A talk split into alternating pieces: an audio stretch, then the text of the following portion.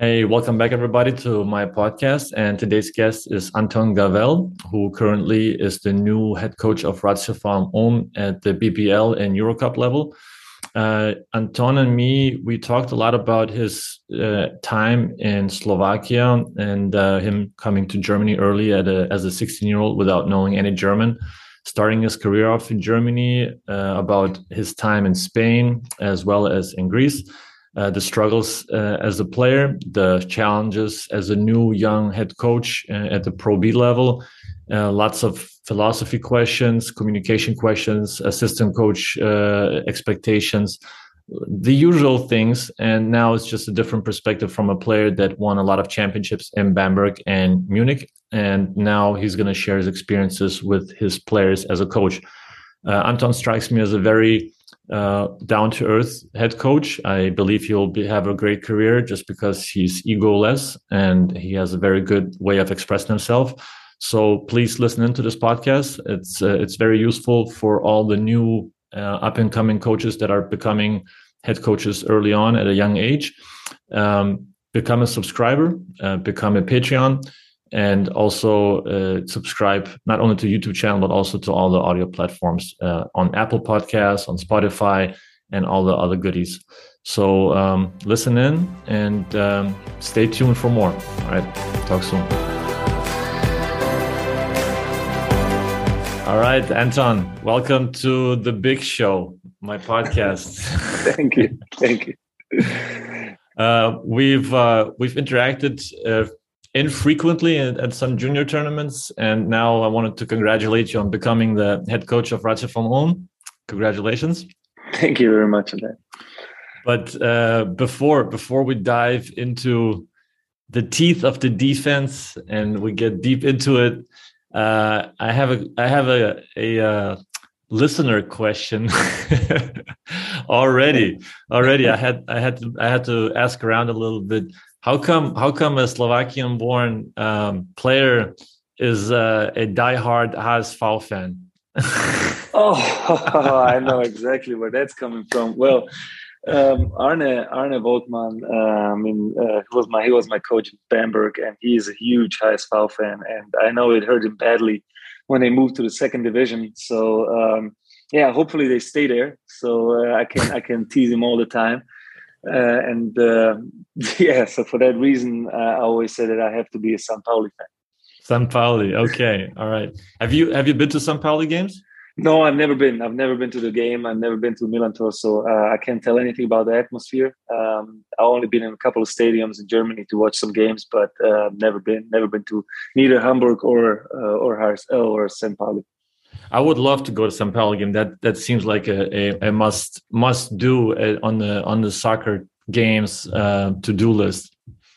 Definitely, and I think also Union Berlin now in their first division. I think that atmosphere is also great there. So uh, the little stadiums, uh, I think that uh, they have a little flair that uh, you know the big stadium doesn't have.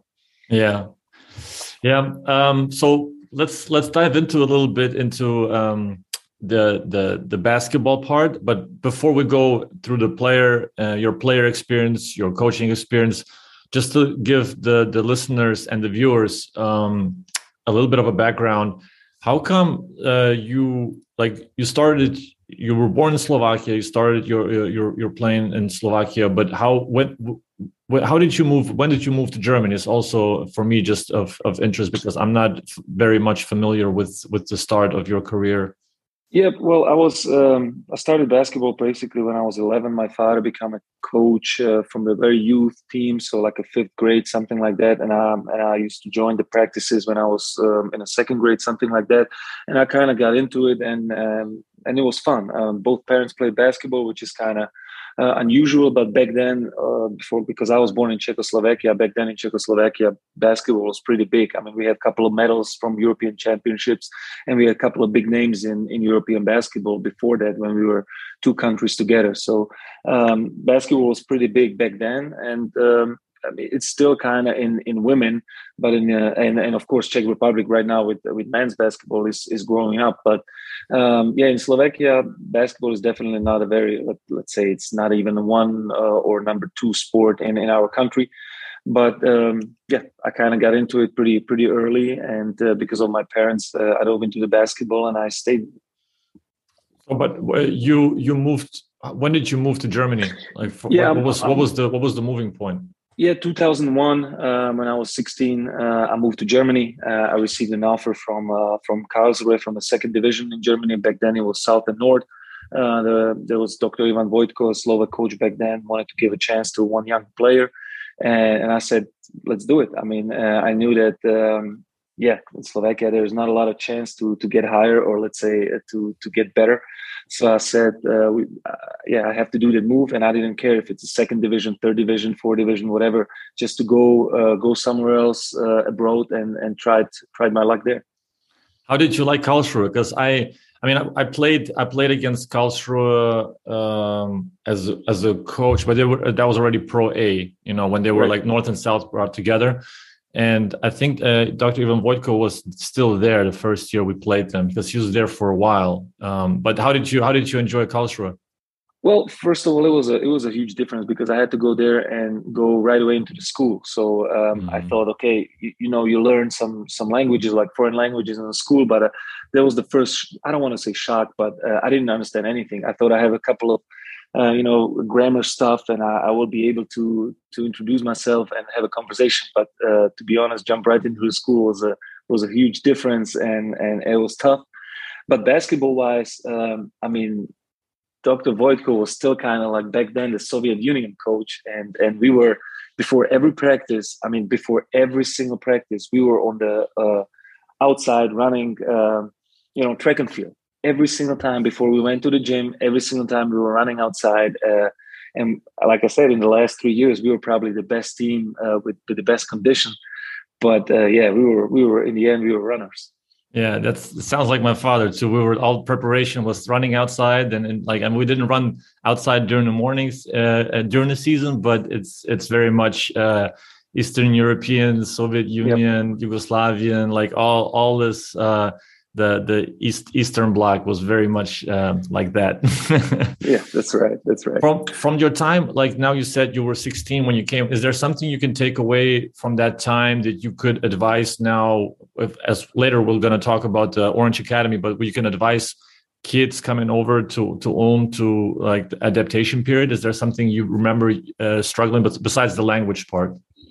Yes, I mean back then you didn't have that uh, that possibilities to communicate with your parents, with your friends. I mean back then we had just a phone, uh, no internet or anything like that. So right now I think this this part could be easier. I think the best thing for me was try to uh, try to dive into that culture like be open i know it's sometimes tough because you don't know the language but don't be shy to to talk to the people try to try to uh, know them and, and, especially when i was in the school and some of the guys who come in here also uh, to orange academy they go into the school i think it's important to not just to know the language but be open to the people and to your friends and, and try to make friends and also not just basketball wise but do stuff with them go to eat go to cinema with them and and make some friends i think it makes uh, the world and the life a little bit easier for you yeah, I think a lot of kids. I mean, there's like naturally some kids that are introverted that that just yeah. uh, shy away from that. But I think it's very important breaking through that barrier and and like not being afraid to make a mistake in a language that you're learning right now, and right. not not being afraid to put yourself out there, making yourself vulnerable.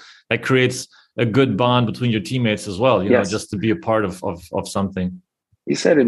Make yourself vulnerable is, I think, something that uh, also makes you you know for the other people makes it like a feel more warm uh, just just just they're gonna they're gonna like you right away. I know if you if you just try to be introvert I, a lot of people cannot change themselves I and this is your character. But sometimes you have to be proactive and not just expect all the time people are coming to you and try to invite you somewhere. Sometimes you have to just make the first step. And um, we had last year somebody from from france who kind of had these difficulties to you know to to get into that. And i think we try to talk to him that he also has to make a little step towards towards the people who are in germany because they're going to make it one two times maybe three times but later on you know sometimes they're just not gonna not gonna do it anymore. Yes yes absolutely. Like you eh, you have to appreciate if if somebody is coming up to you and inviting you to right. to a dinner or to something like you you can't you can't shy away from that. Have to right. be open to those uh, opportunities Um, let's talk a little bit about your playing time um, mm-hmm. before we go into the coaching parts. And and you know, like my you've you've listened to my podcast, I assume yes. already to several. So I I have different perspectives, and I gather different perspectives just to have a broad view on on on on the experiences of players and coaches. But you have a very vast experience um, in Germany mm-hmm. uh, especially with Bamberg. All the titles putting aside, may they rest in peace. I say that to everybody. You know, it's this this this this podcast is not about as much about the titles, more about the the essence of how to get to the titles or how, what you drew from it. But um, especially in the Bamberg times, what do you remember that you like learned from Coach Fleming during that period that is going to help you today or in your preparation to become a head coach right now? Um, that's something that sticks with you that stuck with you throughout your whole career in Bamberg that's until now you remember? Well, first thing what I what I what I really liked about Coach Fleming was not just him; it was like the whole coaching staff. Like he never never put himself uh, on a on a certain kind of step or uh, ahead or above the, the other coaches. They all did it together. I think there was still something that I took from right away that uh, it's it's a team also also their coaching staff is like a team sport and they had it like a little family you know they the family hang out together and they always communicated the stuff or decisions together. So there was something that uh, for me right now as a as a coach let's say this is something that i would definitely like to like to go that path and and and i really liked how they were uh, doing the stuff. And um, as a player i mean i came there in a situation when uh, I remember that the first time, my first uh, first practice was a paintball lesson. I mean, they lost five in a row. I came there; they were two and six. Uh, the whole, you know, I don't want to say chemistry, but the mood was down. And and my first practice session was a, was a, was a paintball. So. Uh, and I didn't know, maybe uh, maybe I know two or three guys, but I didn't really know the team, and I had to go and, and shoot the guys basically on the paintball session. So it was kind of it was kind of weird. But uh, in the other side, it kind of broke the barriers, and uh, from there on, we went to like a six, seven um, game winning streak. And uh, you know, they they always try to uh, make adjust. No, I don't want to say adjustments, but if the things that were not going our way, we went away from from basketball and just try to either go to dinner or make some. Uh, like I said, like a paintball session or something that didn't really have to do anything with the basketball to kind of, um, you know, just make the the players feel loose uh, so yeah, that was that was something that I really liked.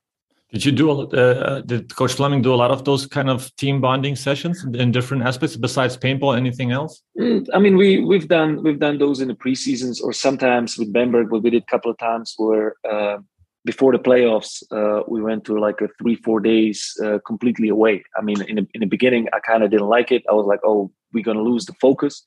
Uh, we're not going to be ready for the playoffs. If we go to somewhere to Malaga, I think we went one time to Malaga and second time uh, to Ma- Mallorca, I guess.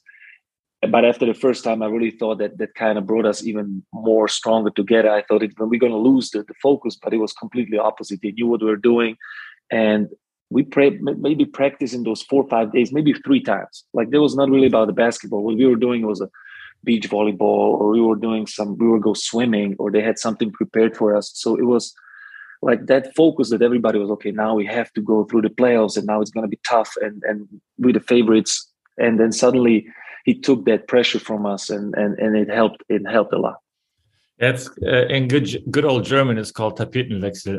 yeah, kind of kind of like that. Yeah.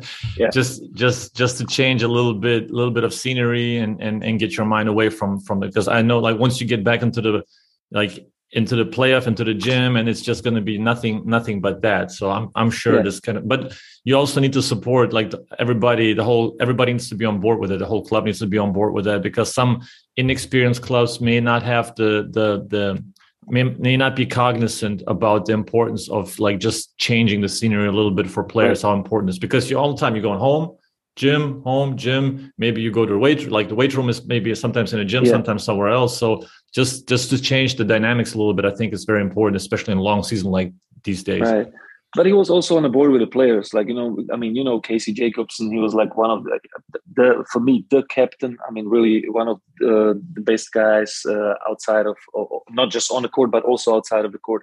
He always asked him about his opinion, and if he wouldn't be on the board, then of course we probably wouldn't do it. But he knew that it can help us, and those characters we had throughout those four or five years in Bamberg. Uh, I mean, he kept them always accountable and he always introduced like first time I got there, he invited me to the to the dinner and explain me how the situations in Bamberg are going. And he did it with not just with me, but with everybody who came and kind of like uh, explaining the culture or the way we were doing the things in Bamberg, which was not difficult because Bamberg is so small city. So usually you always, mm, you know, run into somebody uh, on on on a restaurant or or daily basis. Yeah, yeah, it's a very it's a college town. it's yeah, very that's right. That's right. Very small but co- cozy. I call it cozy town.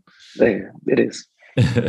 so uh, from your like while you were playing you also experienced different not only the assistant coaches in, in bamberg but in other countries as well in spain and in, in mm-hmm. greece like what what does a good assistant look like look like to you like what are the things that you expect from a good assistant to support as to, to the player well, I think they they they're almost on the same page. I mean, of course, the the head coach got to take the decisions, and he's I don't want to say take the blame, but he, he, has the last word. But I think the assistant coach always have to sometimes I don't want to say question the coach, but also make him think the different directions sometimes, like or, or kind of like challenge him. But uh, on the other side, uh, I think um, the assistant coaches right now, the bond between the head coaches and assistant coaches, at least what I experienced, was always uh, that good that it was uh, beside basketball. There was always like even I don't want to say spending family times with them, but they were also hanging hanging around uh, in a free time or their families or something like that. So this is something that the the connection, the yeah, but see, I don't even know the, the word now, but the connection between the the coach and the head and, and assistant coaches, I think it's, it's it's it's a strong one, and then it also the the whole team kind of feels it when when they're on a on the same page. So uh, I don't want to go into the details what they have to do, like what their task in the practice, or everybody's is, is the different one has the different, let's say, um, expertise, or or somebody takes care of defense, somebody takes care of offense. But uh, I think like the bond between the coaches, this is something that uh, that for me also makes the assistant coach. So like it has to be a cohesive unit. Like the the the yeah. like they all have to feel like they're on the same page, obviously, and the right. players it reflects onto the to, to the players for sure. I mean, when you're on the court, of course, you got to be on the same page, and there is there is a video or something like that. But if you're in a room and you're talking about uh, different stuff, the game preparation, or if you if you're asking for plays or something like that, I think they have to also give give the head coach a challenge. Like so you have to think about it. Okay maybe maybe maybe he's right or this is something that definitely going to help us. Uh, of course when you go in front of the unit in front of the team that you guys are on the same page every single time. But like if you are preparing everything and most of the time you guys spending in an office or, or somewhere else then uh, they also kind of like a challenge you with with questions and and with ideas. Yeah i i don't I don't think a yes man uh, as an assistant is very useful. So, yeah. like at least like behind behind back doors, you have to be able to argue and professionally like make your point and and give some some counter attacks to the to the coach. Just like said, like challenge him. Uh, in front of a team, it's something else, obviously. But right. like you you you have to be uh, cognizant of the authority of the head coach. Uh, but when you look at it from a player perspective what did you like how did you see the relationship between the player and the assistant coach? What, did, what were the things you expected for them to help you with during the games and during practices? Like what's what are the things you're looking for in the questions you ask your assistant coaches? Well, i think the at least from my experience uh, assistant coaches they had their their guys. Like they those guys for example i don't know uh, assistant coach one was responsible for those three guys. Assistant coach b was responsible for another three four guys. So so of course when there's something in a in a game they see or if something is wrong those guys was also talking to the players. So i think this was something that uh, that at least i experienced and it worked very well. So they had also the parts of the team were kind of like divided uh, and and you had a certain kind of like um, overlook over those certain guys you, you took care also in practices because most of the time you were also practicing with them. So I had, um, I mean, you had Stefan Weissenboeck on your podcast. He was responsible kind of for me, and and and we we had a bond that is, I mean, we are just great friends right now. But he was also taking care or taking care of me when things that were going wrong in a game or in practices. So we talked, and and and for example, Chris was not going to me, but he sent Stefan, and he kind of kind of talked to me, and it got it to the better. So I think um, you know the, the assistant coaches there are like i don't want to say the mommies sometimes but they they have to listen to those uh, cries or, or, or blames or whatever and they have to then also reflect and know what they're gonna keep for themselves or what they're gonna say to the coach how we can change stuff. So um, i think the good assistant coach they they listen and they can uh, digest uh, what information needs to go where so uh, this is this is something what i also experienced uh, especially in the bamberg team where it worked really well filter yeah like i yeah. i always like the, the, the assistant coaches are have to be really good filters i mean like i i was always cognizant of the relationship of with the player of how cl- like you're naturally going to spend a lot of time together you can yeah. go i think it's normal and natural to go for some breakfast for some lunch or whatever mm-hmm. just to talk and just to have a, a creative bond but you also have to be cognizant of what the coach needs to hear what he doesn't need to hear. And yeah. you also like the player trusts you with some things of that the coach shouldn't hear you know? Exactly exactly. and and you like i think assistant coaches have to be uh, aware of not falling into the trap of that. But now talking about stefan because I, I wrote that down as well. On, on my podcast stefan said something that you and him were going at it like during games sometimes you were arguing you were going hard mm. at it what were the most common things you were arguing with him about during games? Because it was it seemed like it was a very emotional relationship at that point but it's also a very um, healthy emotional relationship. It was like it, well it, it, was like this. I mean with him he basically uh, i don't want to say like the bamberg time he made the step i made in bamberg. Like it was because of him. I really have to say that like this. Uh, he always like you know him and you know what he's doing when when he's doing individual workout. But it started it started that I kind of thought he was new there, and I kind of thought I'm I'm, I'm gonna be cocky and, and, start talking stupid to him, and um, and then we got into the into the fight pretty fast, like in the, maybe second third session, um, but we talked right away, and I think the, the relationship that I uh, that I started or they're long or, or, or until now, I started on kind of like a wrong note, and uh, I think the big this was exactly with him. Um, and then of course every single time i missed a shot missed a free throw whatever it was he, he needed to hear the blame so he just saw me and i was cursing and we were cursing in our language and then we were going back and forth and i was blaming him for missing the shots but in the end we always knew that there was a there was a some kind of respect and and uh, we were working daily, uh, sometimes early in the morning, sometimes after bed, sometimes after good games, and he was always there. Like this is the first thing you have to tell. He was always there, and um, he always trying to help. So, uh, but it all it started like this. Really, the second or third um, practice, uh, I start talking some smack to him, and he was talking back, and he never never really backed down. So uh, we were both like a hot hot heads, and yeah, until now we're we're we're really talking uh, talking daily. I would say. Stefan never never struck me as a hothead, but I, I, I am sure he has this emotional part too. Um, yeah. But so he was tinkering with your shot a little bit, and you got frustrated. Is that is that how uh, I, I interpreted? Yes, uh, we, we tried to change something in the practices, for example. We, we tweaked something with a shot or we tried something new. And then we, of course, uh, tried it in the games and it didn't work. And then, uh, of course, the first shot I missed or first free throw I missed, I was looking right away to on, on the sideline and, and give him the look or, or start cursing. So, um, you know, he had to he had to listen to a lot of those stuff. But um, in the end, it worked out. I mean, I have to say, in the end, it really worked out. Uh, what, what, did can I ask you? What did you tinker? What did he? What did he adjust? Like, is there a certain like just uh just to go into detail well, a little bit? Well, the thing was, I was trying to always uh, put the ball when I was shooting. I try to put the ball away uh, until my waist. Um, sometimes, so he he was there holding the stick, so I couldn't really move, or he put like the whole basket box in front of me, so I don't really have to, or I couldn't move my my ball uh, below my waist or sometimes I will hit my head while I was shooting. So we had to put like a like a head or or stuff like that. So I couldn't really. Uh, there was also Thorsten when he tried to do it. Thorsten was also a guest on your podcast when he tried to. Uh, didn't touch my head, so I was hold like wearing a regular baseball cap, so I couldn't really hit my head while shooting. This was some some tweaks that we were doing to the shot. Interesting, interesting. So you yeah. like you just trying to eliminate the dip at first, just so you right. don't dip too low, and then keep it in front. Exactly, exactly. And we tried also the you know the energy uh, because I tried to really like there was so much uh, let's say not I don't want to say energy, but also power into the shot. So he kind of tried to like the the use the energy, so so the so the ball flows uh, a little easier. Yeah, interesting energy. Okay. Yeah. I need to I need to put a light on here because the energy is coming out here as well.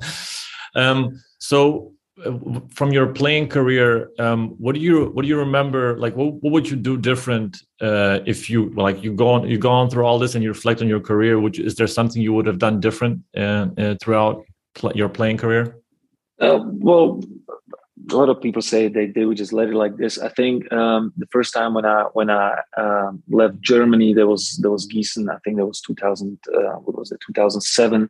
And I went to ACB um, for two years to Murcia. I think that came kind of uh, too early. I think I was not uh, not not ready uh, back then going to that uh, that kind of competition. I mean, back then it was it was it was crazy. I think in my two years in in Murcia, we won only three away games. Uh, so everything else was just uh, try to protect the home court and try to steal some games. And and we had people like Goran Dragic on our team. We were two rookie young guys, and I think this kind of kind of came a little too early. But in the end, um, you never know how the situation is going to go. And ACB back then was from one to eighteen. Uh, it was just uh, ruthless. Like every game was a was a brutal battle. And my first year, I remember we saved ourselves in the last game against Valladolid. So um, maybe this that step could come little let's say a little later.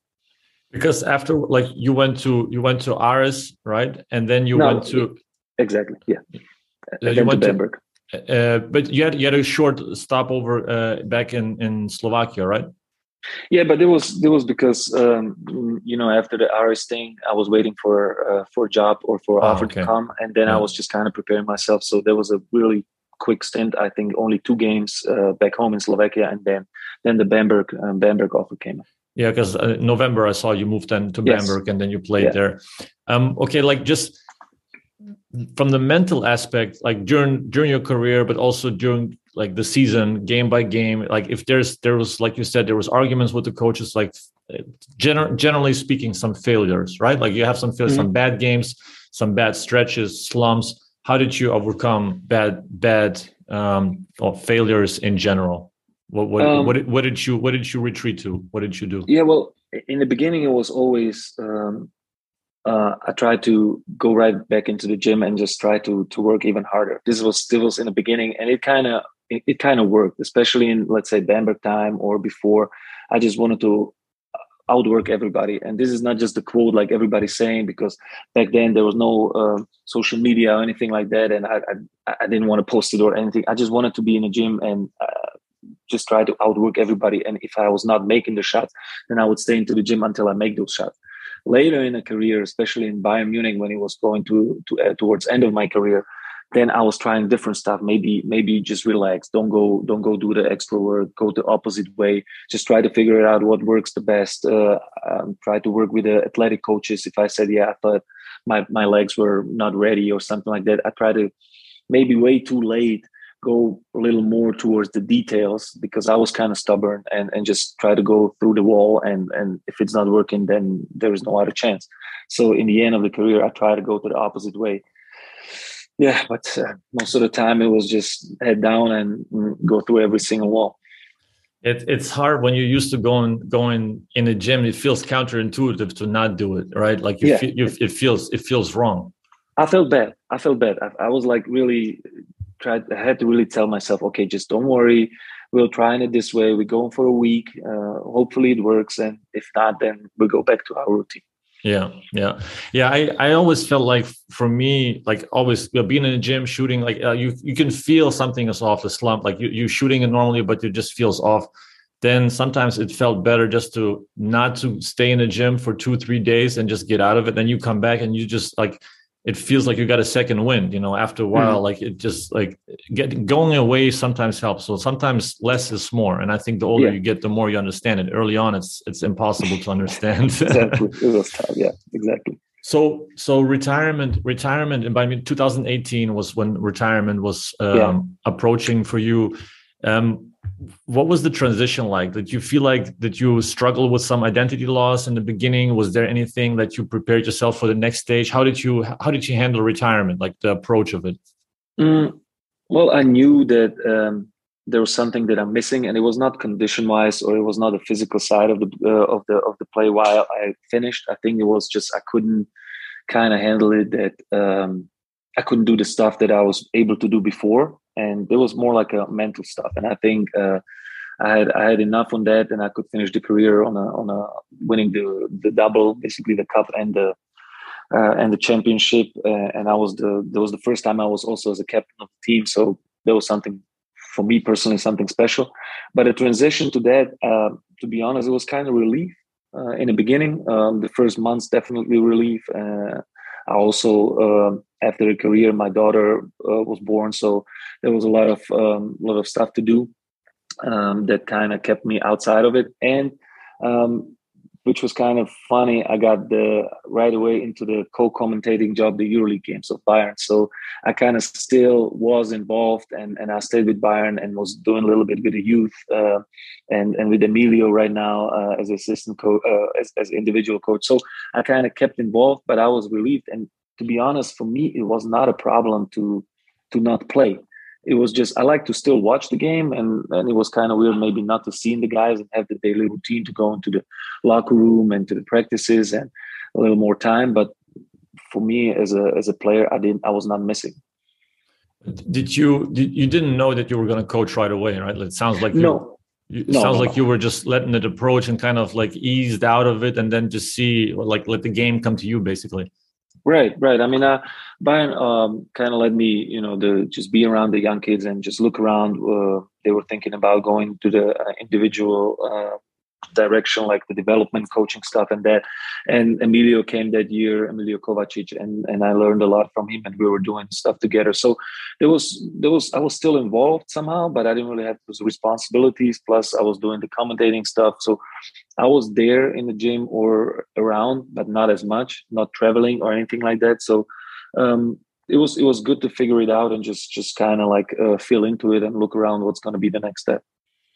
Uh, just I want to get back a little bit to the to the captain part because you said like the first time you were a captain and you wanted like what was the you were appointed captain right away from the beginning of the season. Yes, yes, so, was yes. What was what was your approach with that? Like you, I'm I'm sure that feels like there's like a uh, not a heaviness, but uh, it's certainly a responsibility that you felt. How, how did you how did you did you take advice from somebody or did you just go into it with with your experience? I mean, like I said, Casey Jacobsen in Bamberg was one of the captains that I always to remember, and and and the stuff that he was doing and approaching the guys, not just on the court. Um, and it was the first time that I, I, didn't try to copy anybody or just try to be uh, like just try to tell those stuff. The worst thing for me was that I knew that I'm not the player that I was before, and I still had to have speeches and talk about it. So uh, I didn't want to go and to tell anybody, "Hey, let's do this," because I was doing that back then um, I just try to keep the team. To, I try to keep the team together and and give him some kind of speeches I was thinking about that could uh, motivate him before the game.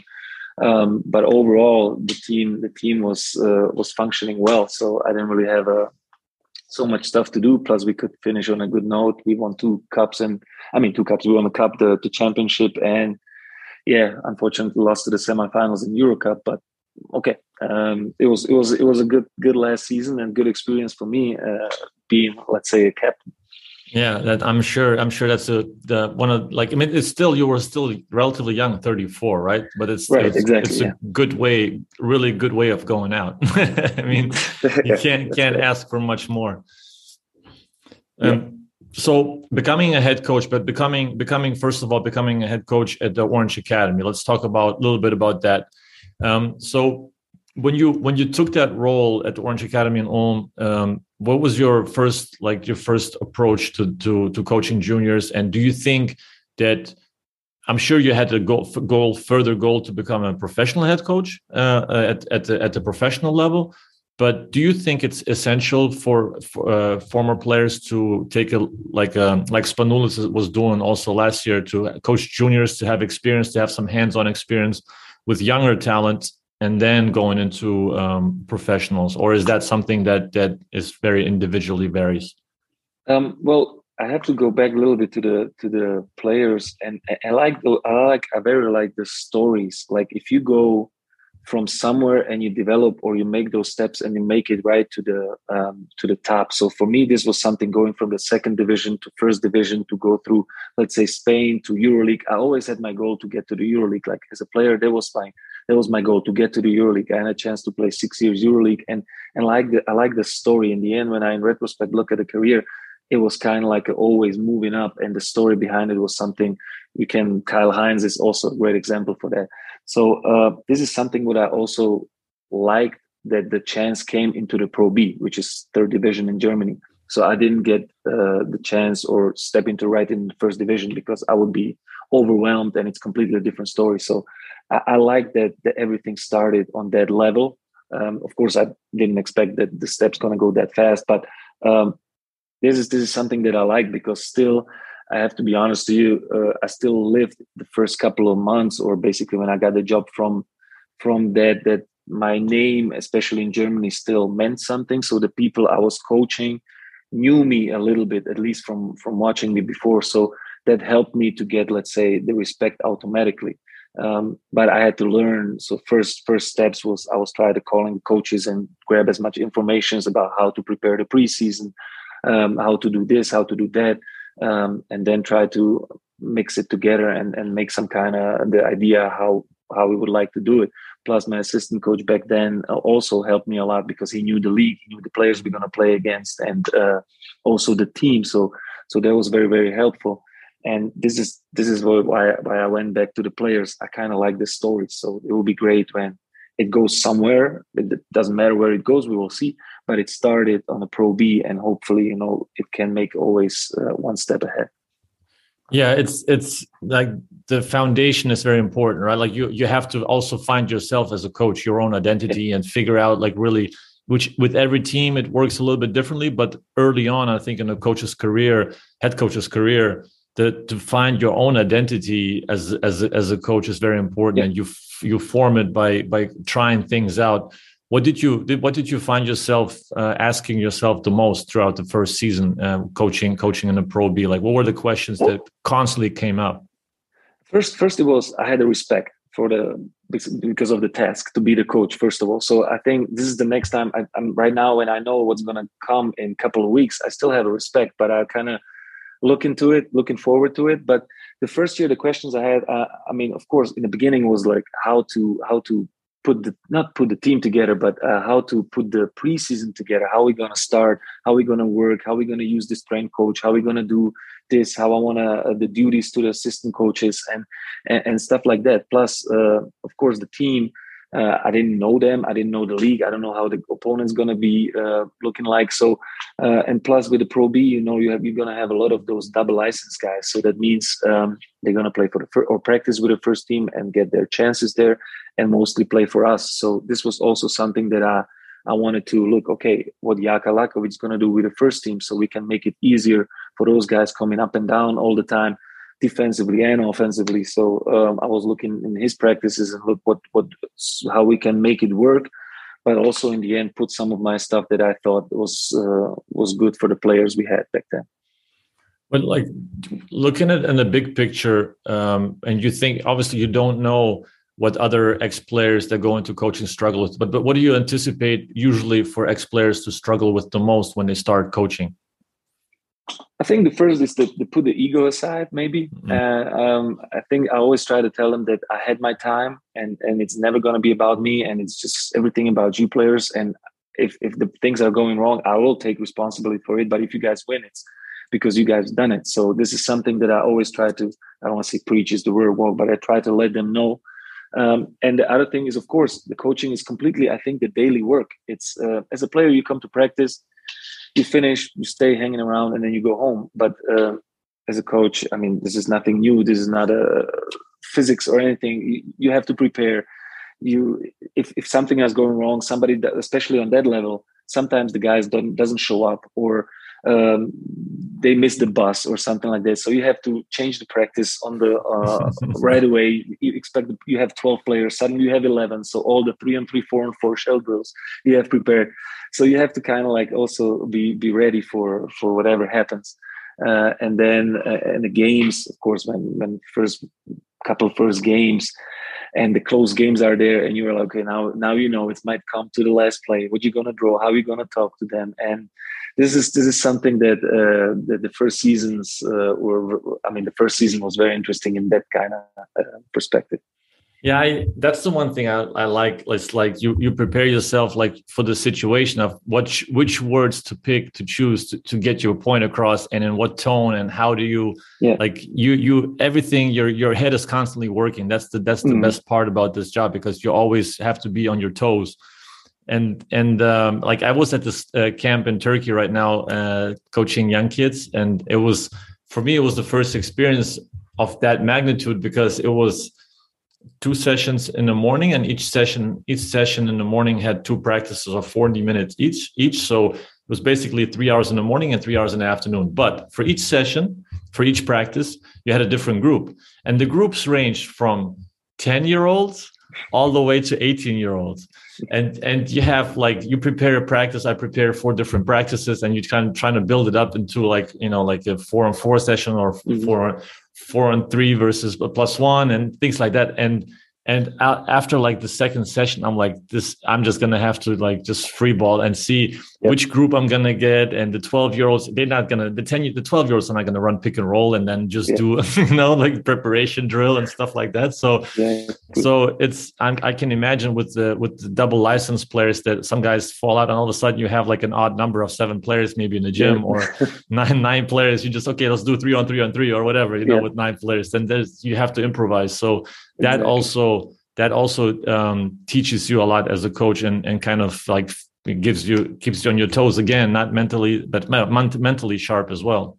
Yeah, that's right. I mean, it's it were challenges, but uh, the organization is the first thing, especially on that level. What you have to what you have to manage somehow. Um, you know, different gyms, different players, double license guys. You don't have them until the last day of the uh, of the weekend. Then suddenly you have 16 17 guys uh, how you gonna how you gonna try to involve everybody so there are not a lot of guys standing around and just you're gonna give them feeling okay those are the 12 guys and the other five are not important so this is this is the youth and i liked it and i and i think that gave me a lot and uh, of course uh, um, yeah it gave me a lot let's let's say it like that um, let's let's move in a little bit into now like the the head coach part in Ulm, like now preparation. Like when you found out in the summer that you will replace Jaka Lakovic. Uh, first of all, did you watch a lot of his practices throughout the, the, the season there, the last seasons, and and what were the things that you that you can take from him that when he ran the teams?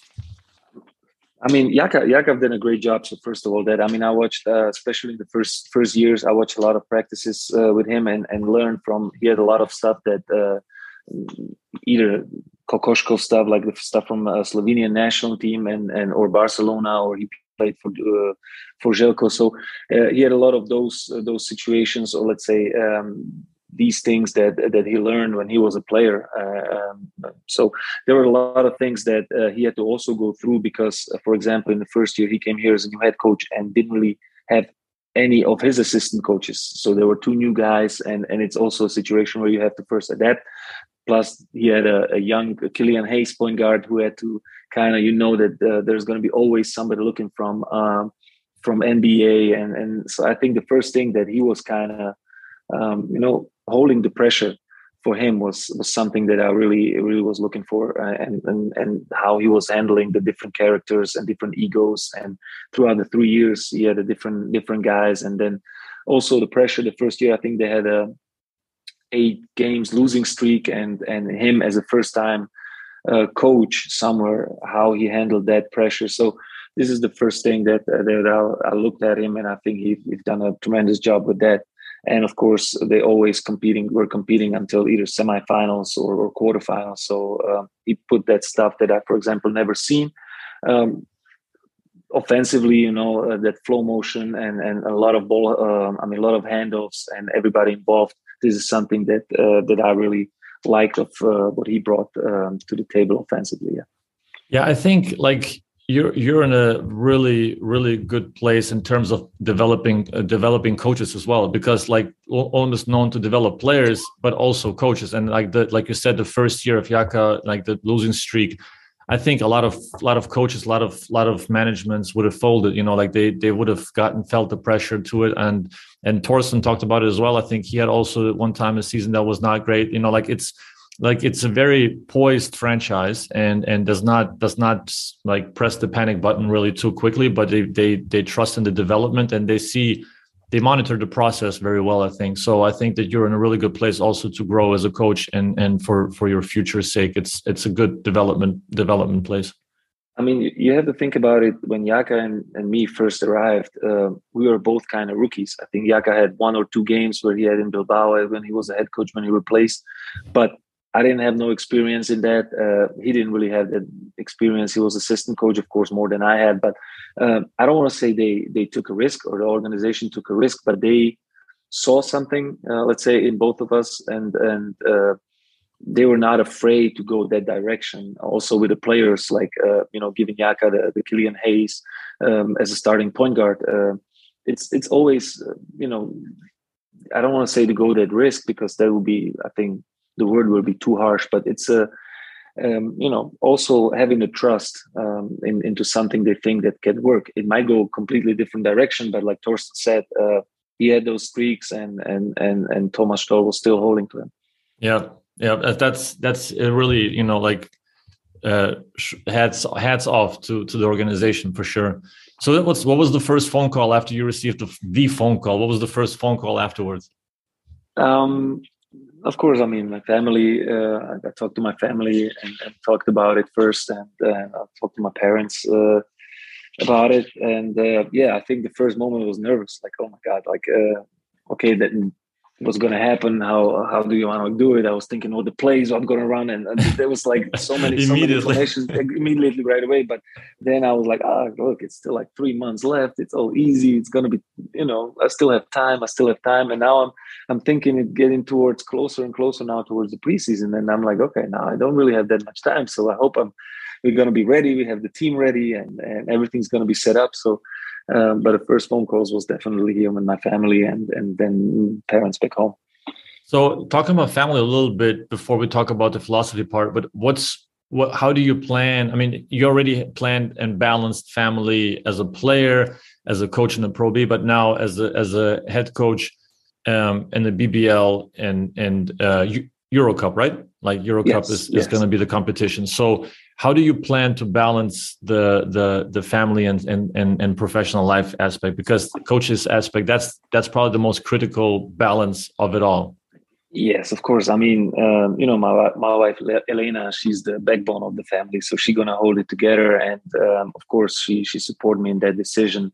So uh, you know this huge uh, huge tip that i had to to her because i mean she would have to hold the kids and everybody accountable and, and you know run the family. So um, like i said she's the backbone and and it's a huge thanks to her. But um, i heard that a lot of coaches you know they either gonna get divorced or they are by themselves but i don't want to uh, you know this is this is the most important for me the, the family. So uh, we're gonna we're gonna we're gonna get through that and we're gonna be all right but uh, you know it's gonna be it's gonna be situations where uh, where it's gonna be rough. I understand we're gonna miss or we're going to be in a road and going for a couple of days or, or maybe a week? But um, to know that you have somebody that you can rely on at home and and everything you know that everything's going well gives you the more um, relaxed situation. And it was like this when i was still playing uh, when i started the career and i know pro b was not a lot of traveling but now it's going to be a little bit similar to the situation when i was a player so she knows uh, how yeah. it goes. Um, and uh, the kids are older and, and, and a little bit they understand also the situation. So i think it's uh, we're going to be fine.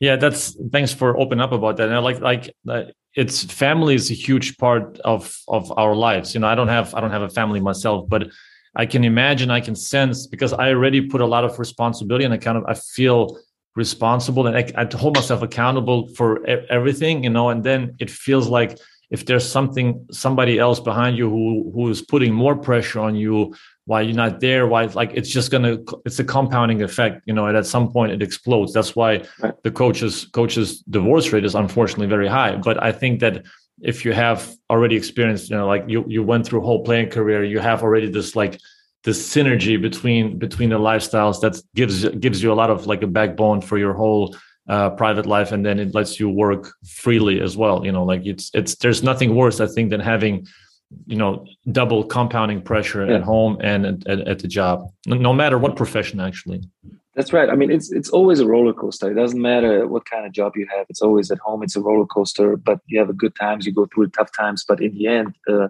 I mean, we're now for you know over ten years now together. So uh, uh, she knows how um, how the kind of like the basketball life is going, and and it's not easy. And uh, you know that's what I'm saying. Like she she's the backbone of the whole, family foundation. So um, you know we can rely on her kids, uh, me, and and um, of course it's going to be tougher on her now. I, I understand, but uh, I know that she can handle it, and we're going to try to support her as good as we can. All right, let's talk about uh, your head coaching duties. Your your your vision and philosophy as a rookie head coach coming into a new season. Go. yeah, that's that's a good one. You know, um, I think, uh, like I said, like we started the conversation about uh, the Bamberg times. I think Tyrone McCoy is the one who, who I'm also going to rely a lot on. I mean, he's been in that situations. I mean, he's been a head coach in, in Tübingen in Heartland, uh, and he knows the game, he knows the players, he knows the league. So uh, there's to be again stuff that we're to do together. First of all, so I want to I want to talk to him about it before before uh, I'm to try to do my you know my decisions and my stuff. So it's to be his voice and also his decisions that we're to take uh, or we're to go through that. But yeah, I mean, we, our team is not complete yet, so it's not really that we are uh, already saying this is the way we're to play um, personally, um, when I looked at either NBA or, or EuroLeague teams, uh, you know, the defensive teams are always, especially I think in, in, if I looked at it right, NBA teams, the first four teams were in the semifinals uh, in the defensive rating. So I think this is something that you cannot really forget. I mean, defense really. Everybody says the offense now wins and and and you can shoot the threes and everything, but defensively we want to be there. We want to be ready. Um, this is something that we would like to rely on. Um, and uh, of course uh, try to protect the ball and assist over turnover would be something that also is another team that that brings you to the promised land. But uh, this is just um, you know this is something that we wish for but uh, the, the, reality might be a little different.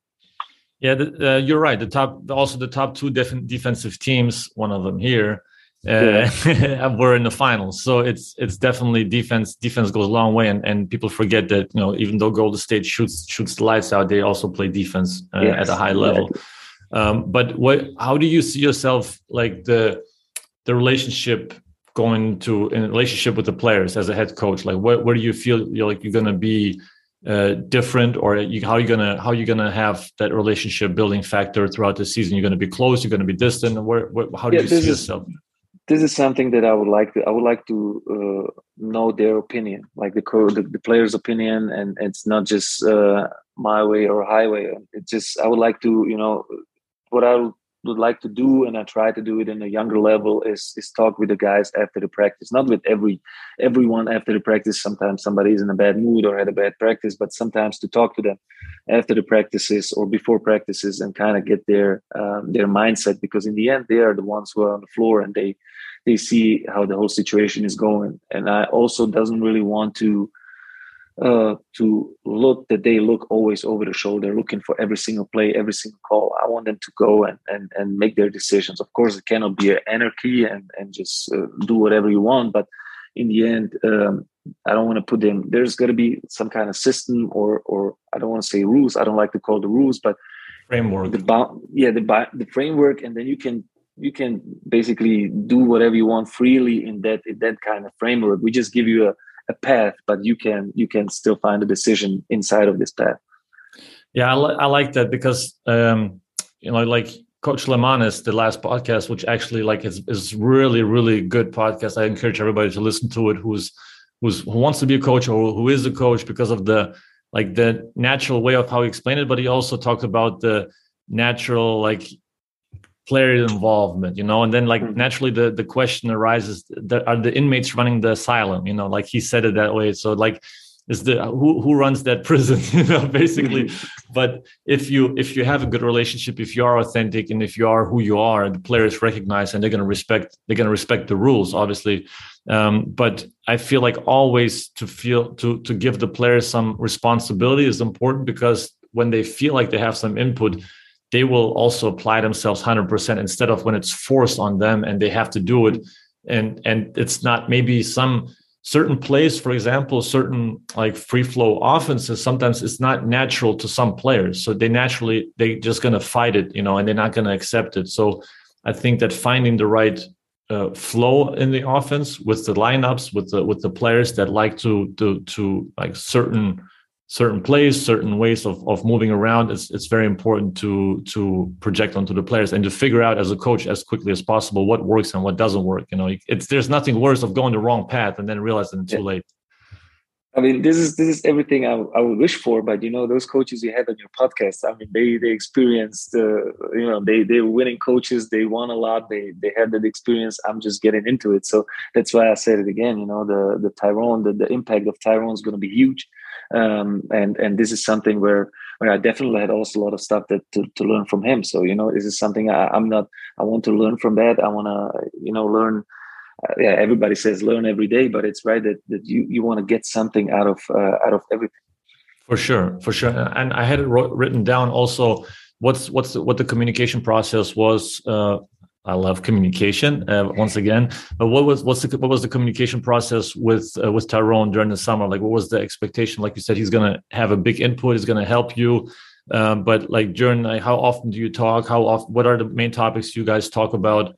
Uh, go ahead. Well, we we, we thought. I mean, um, I, I, approached him first of all. Of course, if uh, if he uh, first of all if he wants to get into it, and if he, uh, um, you know, if he can feel comfortable in in, in that situation. And the second thing uh, was that I want to also him to have a let's say bigger impact you know so the, the is going to be here not only my voice in the practice but i want him to to be a huge part of it and and this is something that uh, we were talking about uh, not not that much of the players or the way we want to play, just how the whole situation's gotta uh, gotta go and and and how we're gonna handle it. So um, I think we will figure it out once the whole uh, whole preseason's gonna start, and uh, you know he's gonna give. A, I definitely need the input, and I want the input from him.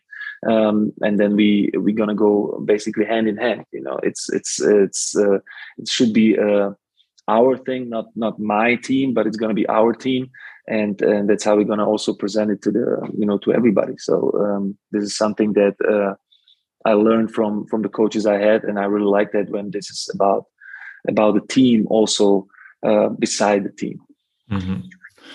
uh, number one number one question that i always ask myself for like for um, players and coaches and you know like scouting report is a big big topic on every on every coach especially now with the crazy schedule uh, playing into competitions, travels. How much preparation do you plan on on putting into opponents? Whether uh, in, instead of you know focusing more on your own development, and like okay, let's let's talk about that first. Like, how much do you plan on on on focusing on on player on player reports uh, for the opponents? Okay, so I yourself? I can only I can only tell from what I've done now, which is completely different. I get it. The level is different and everything. We were really focusing more on ourselves. That means. Uh, um, we started let's say of course we were doing some drills where the people or the, the, the, players didn't know that we were doing already from the from the opponent but we were not really starting the whole week and talking about okay we from monday on this is how we're going to start uh, practicing this is how we're going to defend uh, and now with that schedule it's impossible to do it and i kind of would like to focus more on us than than on our opponent of course you cannot go naked to the game and don't know what's going to do, what's going to happen. Um, and it's yeah, adjustments are of course very important. Uh, but uh, yeah, you know, I think we we really would like to focus more on us uh, than on opponent. Um, this is this is something that that at least I think could help, and uh, we'll see if it goes the right direction. I think I think early on in the season, it's it's more about yourself anyway. I think that you have to find your own identity as a team as fast as possible. And that, that doesn't happen in preseason usually like if you know it happens sometimes even only in february yes. march. Like you know like you it takes time to find yourself. And like you said there's there's been losing streaks in Ulm as well where it took a while to find yourself. But then once you're clicking once you find yourself and you go into the into the teeth of the season and into the into the into the nut cut time like they say uh, then you can start preparing also more. Obviously, like you said, you don't go naked until you prepare the opponents. But then the closer you get to the more important games, the more preparation you put in, and then obviously, like the playoffs come, hopefully that's when that's when the preparation comes because you know you you're who you are, you know who the players are, the roles are clear, and then you you you adjust according to the opponents. Like how do you defend certain actions? I think that's right. that's the progression.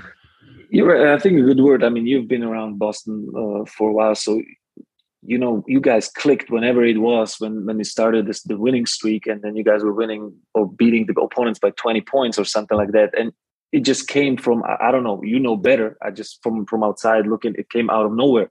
And it, it really kept and then you guys were just just going better and better and better and i think Kyle Hines was talking about it uh, one time about when they had that dinner um, in, in moscow when he was playing there so those are the situations you never know when they're going to come and when they're going to appear. Definitely not going to happen in preseason. And uh, if you start winning in, in the preseason and you're six and 0, 7 0, everybody's happy, but this is not the your right face. So yeah, that's right. You never know when the when the right team's going to show up, and hopefully it's going to show up throughout the season because not all the time it happens. But um, we will be happy uh, that uh, that it happens. Uh, let's say somewhere around January, February. Yeah, it's uh, most random things happen like that, right? Like most uh, sometimes, like in our case, it was also uh, a trade. Sometimes it's also there was also an adjustment of uh, putting Rob uh, away from the guarding pick and roll, but more on the help side. Then you make certain adjustments that all of a sudden it works excellent with the team that you have, you know, and then it just it's a it's it's a you know roller coaster and it works automatically from from for the, each team differently so there's not one recipe so some yeah. some some teams it's a dinner you know like i mean of course of course like if, if there would be a recipe everybody would win you know? so yeah. this is uh, we'll exactly exactly so uh, uh, one more thing about the scout reports is there something that you because you strike me as somebody that's that's really into preparation as a player when you were when you were as a player but you probably uh, observed and read the scouting reports, you can see probably that you were probably also watching the video. Really, back then it was probably also a lot of emphasis on that. But uh, is there like, do you have a way of doing it maybe different, like player your player vision versus your coach's vision on scouting reports? Is this something that you would do different from what you saw as a player? I mean, uh, okay, so every player is going to take the scouting report differently. I mean, I wanted to know as much information as I, as, as possible. So I wanted to know the plays, the players who I'm going to guard.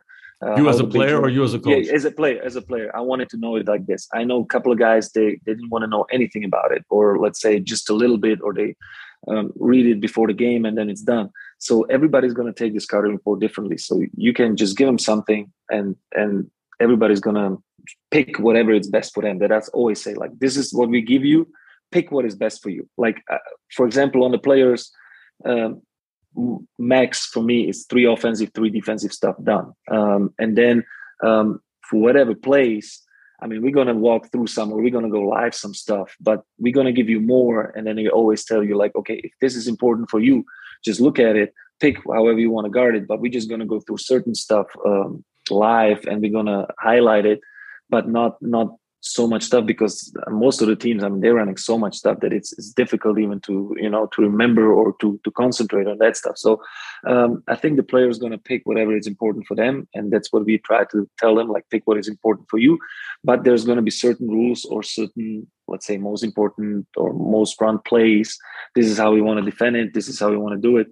Um, but in the end um, that's why i would like to focus focus more on us than than on opponent yeah it's you provide them you provide them with the necessary information and then let them as grown adults choose the right yeah. the right information for them the information load that they can handle it's also uh, with with messina it was also that once you have your rules in place as a team it's more or less clear and the play calls of the opponent are not even important as important i mean the assistant coaches should know they're for yeah. sure they should be able to they should be able to warn their players and tell them what's coming but the player should know the rules on how to defend certain actions. And if there's a special play or a Spain pick and roll with a weird angle or some yeah. something else, then there's special rules. Special plays require special rules. Other than that, you should have your philosophy in place in terms of uh, defensive uh, rules and and schemes yeah. and stuff like that. I think because Messina also always said also the players need to play. They, they cannot overthink it. You know, they cannot like now I have to do this and that, and then you do this, and the op- opponent reads it and does something else. Like the players have to not overthink and not overload their brain. They have to just play. I mean, if Messina says it, you know, then he knows what he's talking about. for sure, he does. For sure, he does. Um, you you ready for some ATOs? Let's do it. All right, I'm gonna I'm gonna throw some at, at you. Um, as a player your biggest sliding door moment? Uh, what do you mean sliding door moment? where th- things where things could have done, turned out completely different. Oh, uh, yeah. I think it was after after um, after the Greece experience, and I didn't have a job, and I had a one offer from Greece I didn't take, and I think if I would take that, probably, you know, the whole Bamberg situation and the EuroLeague wouldn't wouldn't probably go that way. So I mm. think this was this was something that, uh, yeah, that was the right decision. Saying no sometimes is good too. Yeah.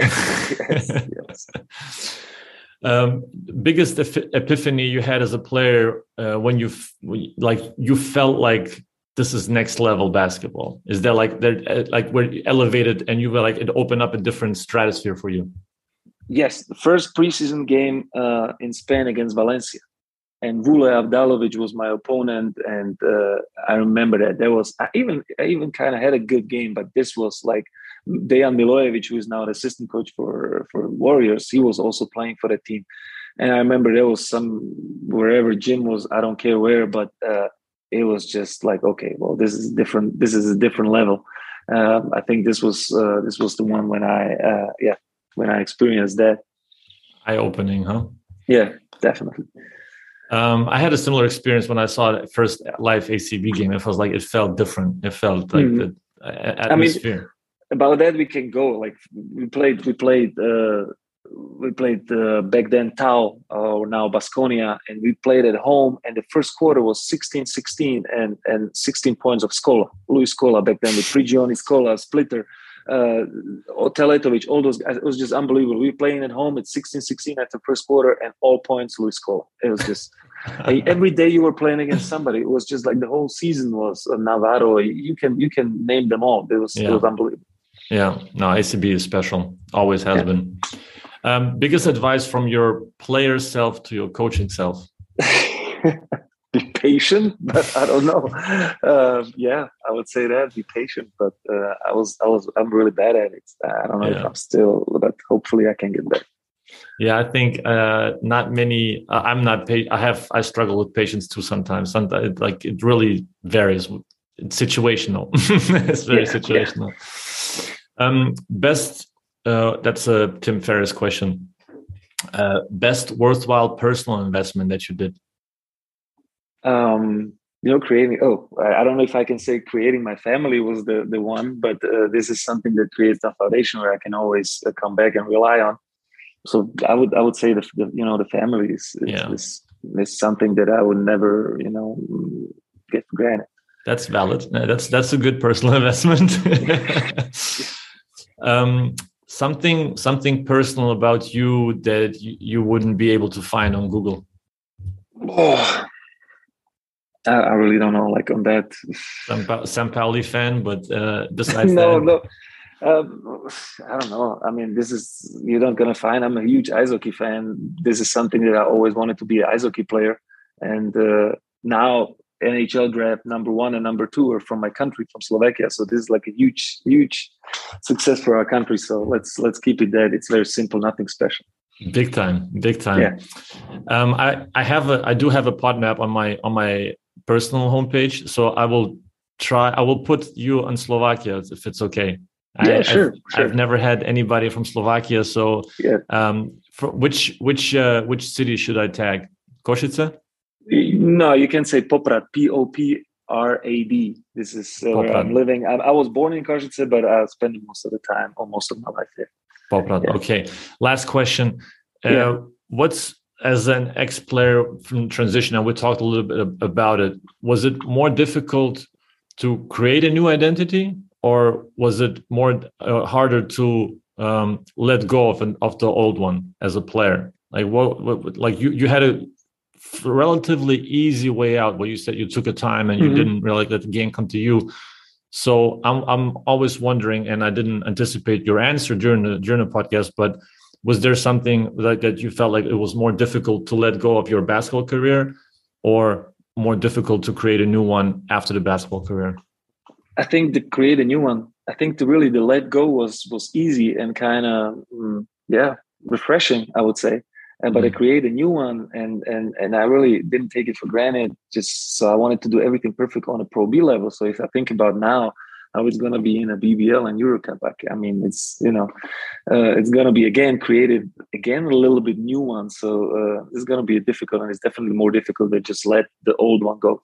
Yeah, yeah, that that makes total sense.